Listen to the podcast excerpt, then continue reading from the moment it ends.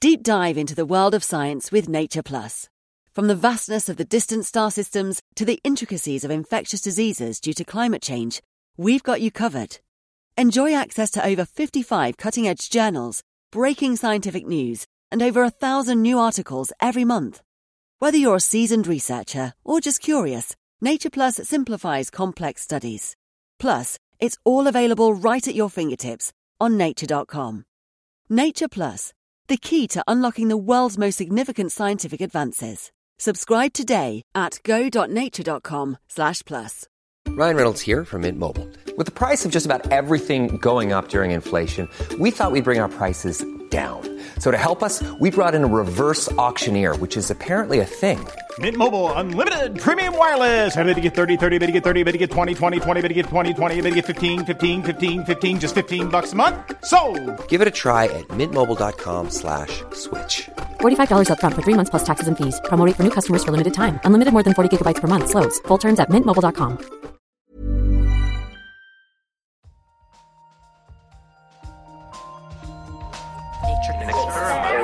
I didn't know yet. Why is light so far? Like it sounds so simple. They had no idea. But now the data speaks. I find this not only refreshing, but, but at some level astounding.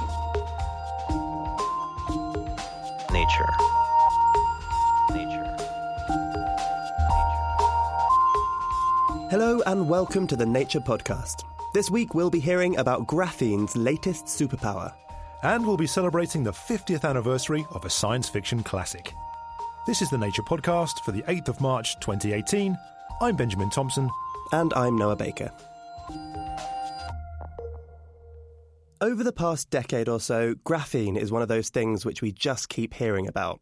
Physicists already call it a wonder material, and now they think it might have gained another potentially huge superpower. But before we get to that, let's start off with a quick Graphene 101. Ben, what do you know about graphene?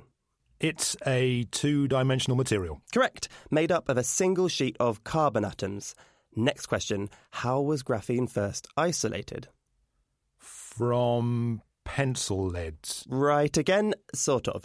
It was first isolated from a layered material called graphite, which you're right in saying is what you'd find inside of a pencil. Have a listen to how Pablo Jarillo-Herrero from MIT puts it. We have plenty of materials that are layered. They look like a deck of cards, so to speak. And what people did not realize until about 12 years ago is that we could take one card from the deck and investigate its properties.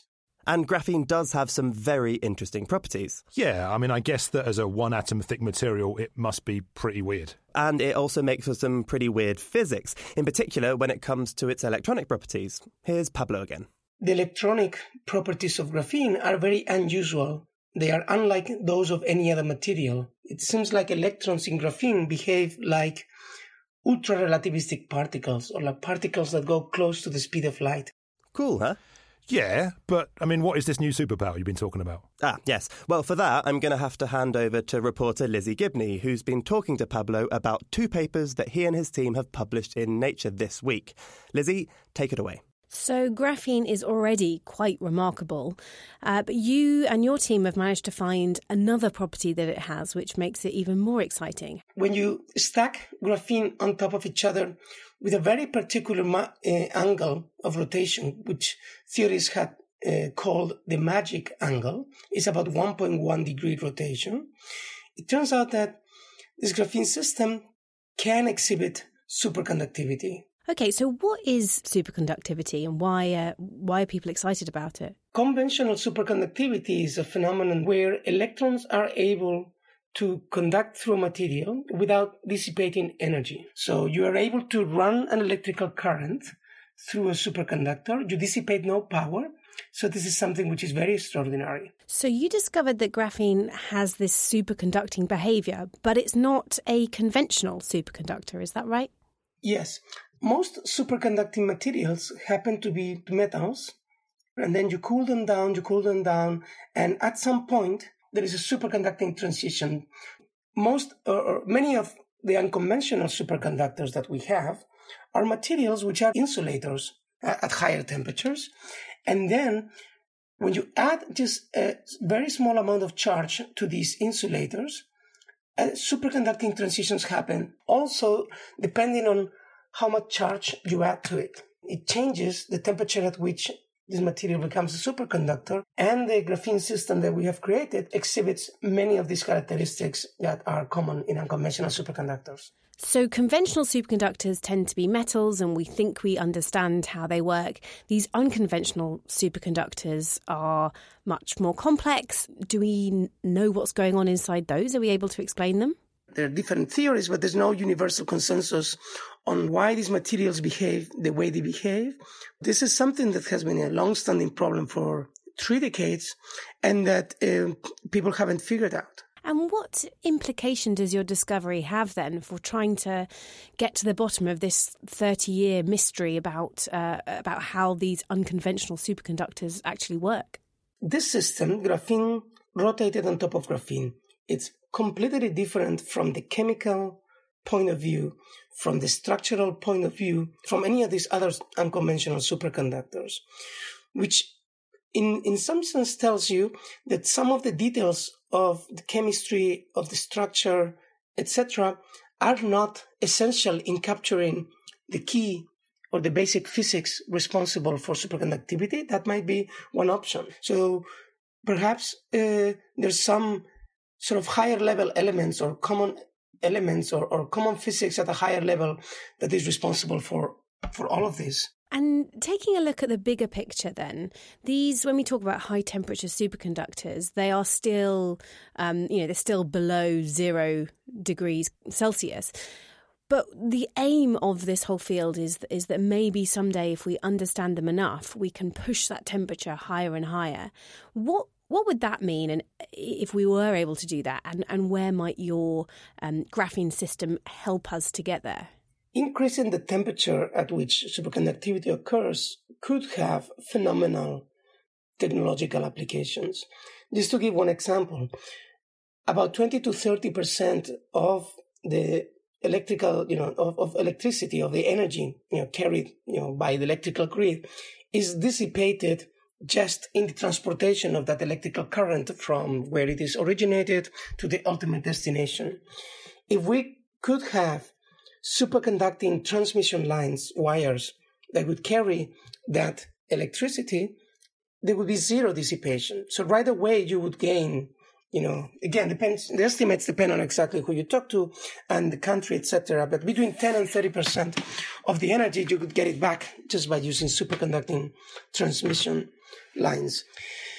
What we hope is that our graphene system, which for now has a relatively low a critical temperature, what we hope is that it will actually help us understand that mechanism. What are the essential ingredients?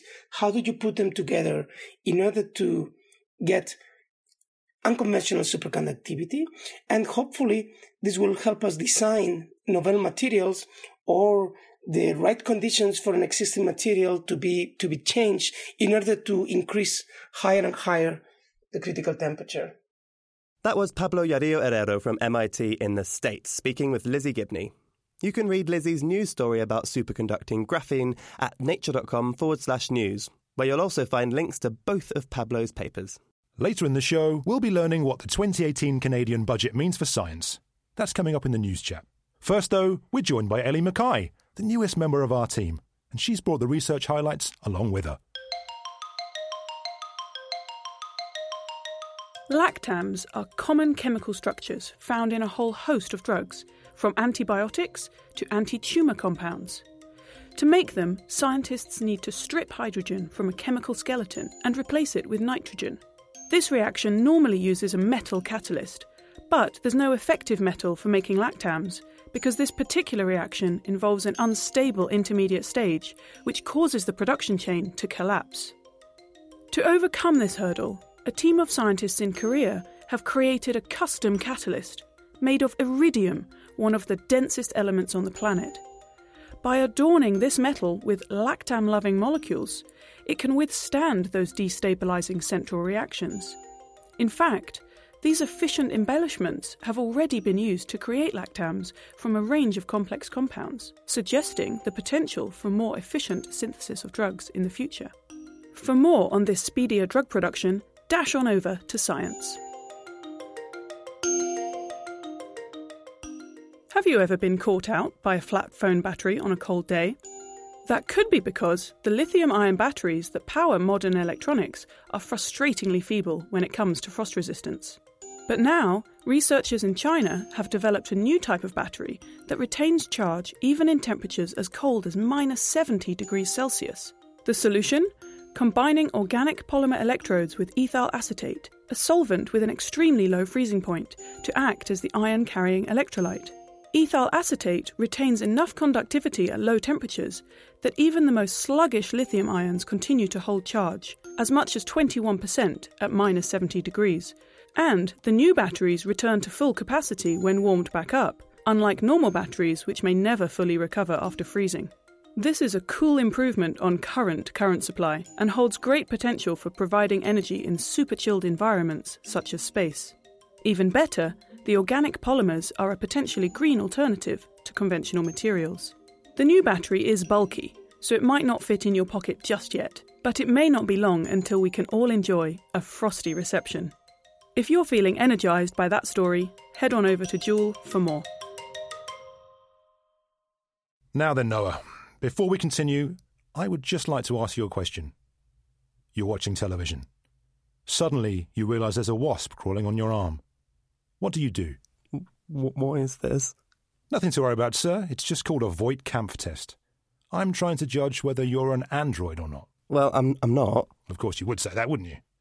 Listeners, the Voight Kampff test, of course, comes from the much beloved science fiction book Do Androids Dream of Electric Sheep, published in 1968 and written by Philip K. Dick, one of the most enduring science fiction writers of the 20th century. 2018 is the book's 50th anniversary, and this week in Nature, Ananyo Bhattacharya, a science correspondent at The Economist, has written a retrospective of the novel for our books and art section. Now, many people, and myself included, are more familiar with the movie Blade Runner, which was based somewhat nominally on the book. I started by asking Ananyo for a very quick overview of the plot, and listeners, even though this book is half a century old, I will give you fair warning that spoilers will abound. So, the overall plot is similar um, in that it's about a bounty hunter, Rick Deckard, um, who is uh, given the job of hunting down um, a bunch of androids. Now, in the film, that's pretty much the plot. In the book, things get kind of weird and complicated. Yeah, I mean, in the first few pages, we're introduced to what? Artificial animals, the shared empathy religion, Mercerism, and the Penfield Dialer machine. Discerning the real from the fake, then, I guess, is very much a central theme of this book, whether we're talking about moods or animals or, I guess, the androids themselves. Philip K. Dick is really asking at what point do androids begin to share something of the humanity? Do they you know, at, at, what point do we start treating them a bit more like humans? Mm. And and if you know something is so convincing as to be real, then do you think it devalues what actually is real. I think that is uh, Dick's point actually, and I don't think the movie makes that so well, and neither does the, the, the sequel. Unlike the film, the book is never really in any doubt that the androids, which was sort of shortened to andys, uh, the word replicants was actually made up for the movie, but andys are not human. They lack empathy. So Dick's not really in any doubt of that, and he's much more concerned about the effect that robots that look and act quite a lot like us, but uh, nonetheless still machines, what sort of effects they have on our psyche. We're perhaps not quite up to the level of realistic androids yet, but are there any studies going on looking at the effects that anthropomorphizing current technologies is having on humans? Yeah, so I mean, there have been a few. One uh, that recently caught my attention uh, was this great study on digital assistants like Siri. Essentially, they looked at uh, the questions that people tended to ask, and they found that for a significant minority, asking really simple questions to these digital assistants was a problem. And it was a problem because they became embarrassed to look stupid in front of Siri. And it's quite incredible when you think about it because these are really kind of simple pieces of AI. And if we're capable uh, as humans of anthropomorphizing digital assistants, then how are we going to feel about robots or mechanical pets uh, or, or anything that are very much more realistic? in essence, I think we risk sort of investing time and emotions into these sorts of machines with the danger that we're neglecting kind of uh, real things and real people. So, 50 years on, then, uh, where, where, does this book stack up? Where does Do Androids Dream of uh, Electric Sheep sort of stand in the pantheon of, of, science fiction and, and broader fiction? To my mind, the influence of the book is just now becoming apparent. We're beginning to explore the potential of artificial intelligence. I mean, barely a day passes with us not hearing about some new AI problem or solution. It looks like robots are getting more sophisticated and uh, you know they will begin to enter our lives in a in a bigger way perhaps. Um, and I think you know we will look at this book again in another half century and and we'll just marvel at how prescient it seems. That was Ananyo Bhattacharya there, whose retrospective on Philip K. Dick's novel can be found over at nature.com slash news slash books and arts. And just for the record, listeners, I am not an android. Or am I? No, no, I'm not. I'm not. Definitely not. Finally, then, this week, it's time for the news chat, and I'm joined on the line from Washington, D.C. by Jane Lee, news editor for the Americas here at Nature. Hi, Jane. Hi. So, first up today, then we've got a story that just missed the cutoff for last week's podcast, but uh, I think it seems like a, uh, some good news for a lot of researchers. Jane, maybe you could tell us a bit about it. Yeah, no. Um, Canada released its 2018 budget on uh, February 27th, and uh, they included a lot more money for uh, scientific research.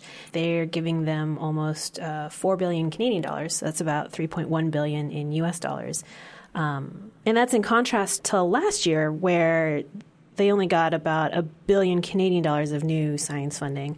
Uh, so this is a big, big increase, and so folks are very happy. Oh my goodness, this is really is like a, a significant increase. Then, I mean, who who are the winners, Jane? The budget is uh, targeted mostly at um, early career and young researchers, and and so folks are very very happy about that. Well, good news for them certainly. But I mean, four billion dollars is a lot of money.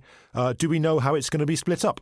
A lot of the money seems to be going to basic research, and so they're giving their granting councils hundreds of millions of dollars to distribute how they see fit. So last year, one of the criticisms of the budget was that the money seemed targeted at specific projects and uh, institutions or, or, organizations, but this year it seems like the government is giving um, federal agencies more leeway in, in determining who gets uh, the extra funding. Mm. And, and what, what changed the government's mind? So, the researchers that we spoke to for this story seemed to think that it was this fundamental science review. It was a review that came out last year uh, looking at the state of funding for science in, in Canada and came out with a list of recommendations. And this 2018 budget seems to have followed a lot of those recommendations. Well, what about the politicians? What are they saying?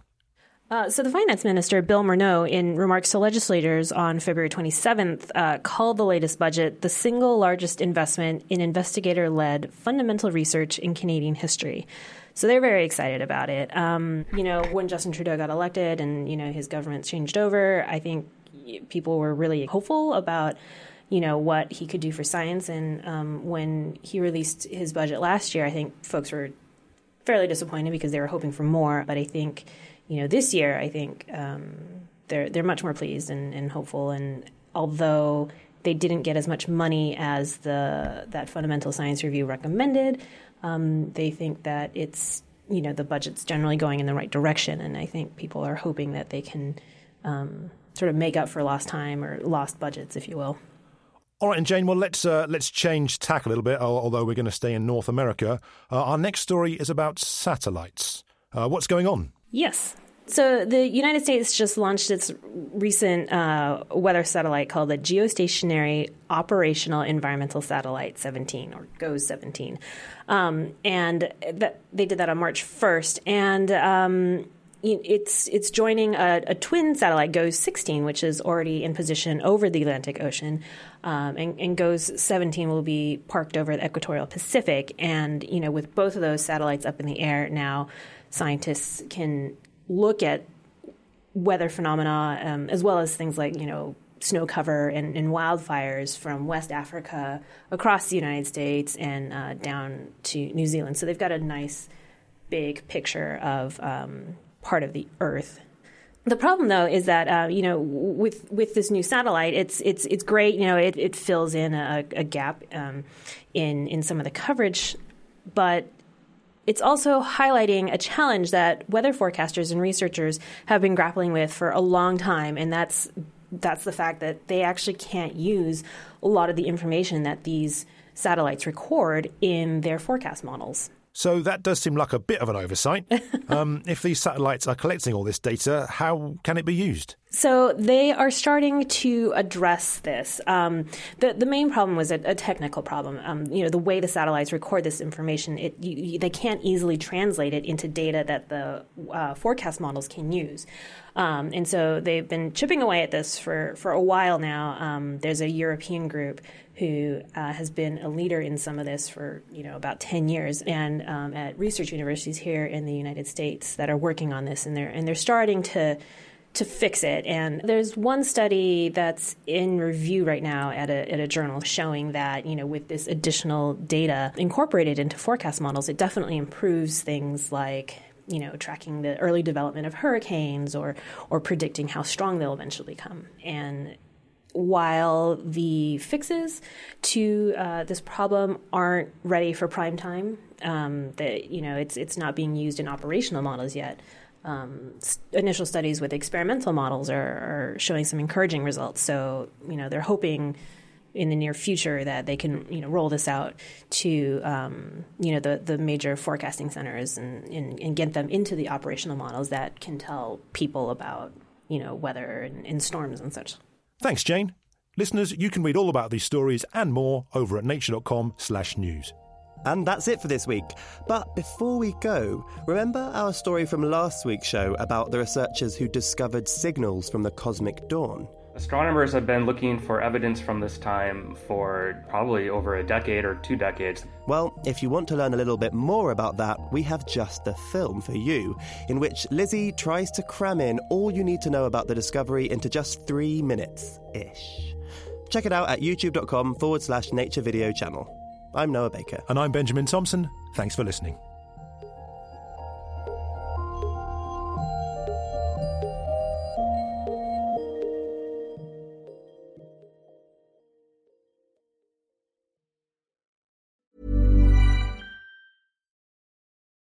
Dive into the world of science with Nature Plus. From the vastness of the distant star systems to the intricacies of infectious diseases due to climate change, we've got you covered. Enjoy access to over 55 cutting edge journals, breaking scientific news, and over a thousand new articles every month. Whether you're a seasoned researcher or just curious, Nature Plus simplifies complex studies. Plus, it's all available right at your fingertips on nature.com. Nature Plus the key to unlocking the world's most significant scientific advances. Subscribe today at go.nature.com slash plus. Hey, it's Danny Pellegrino from Everything Iconic. Ready to upgrade your style game without blowing your budget? Check out Quince. They've got all the good stuff, shirts and polos, activewear, and fine leather goods, all at 50 to 80% less than other high-end brands. And the best part? They're all about safe, ethical, and responsible manufacturing. Get that luxury vibe without the luxury price tag. Hit up quince.com slash upgrade for free shipping and 365 day returns on your next order. That's quince.com slash upgrade.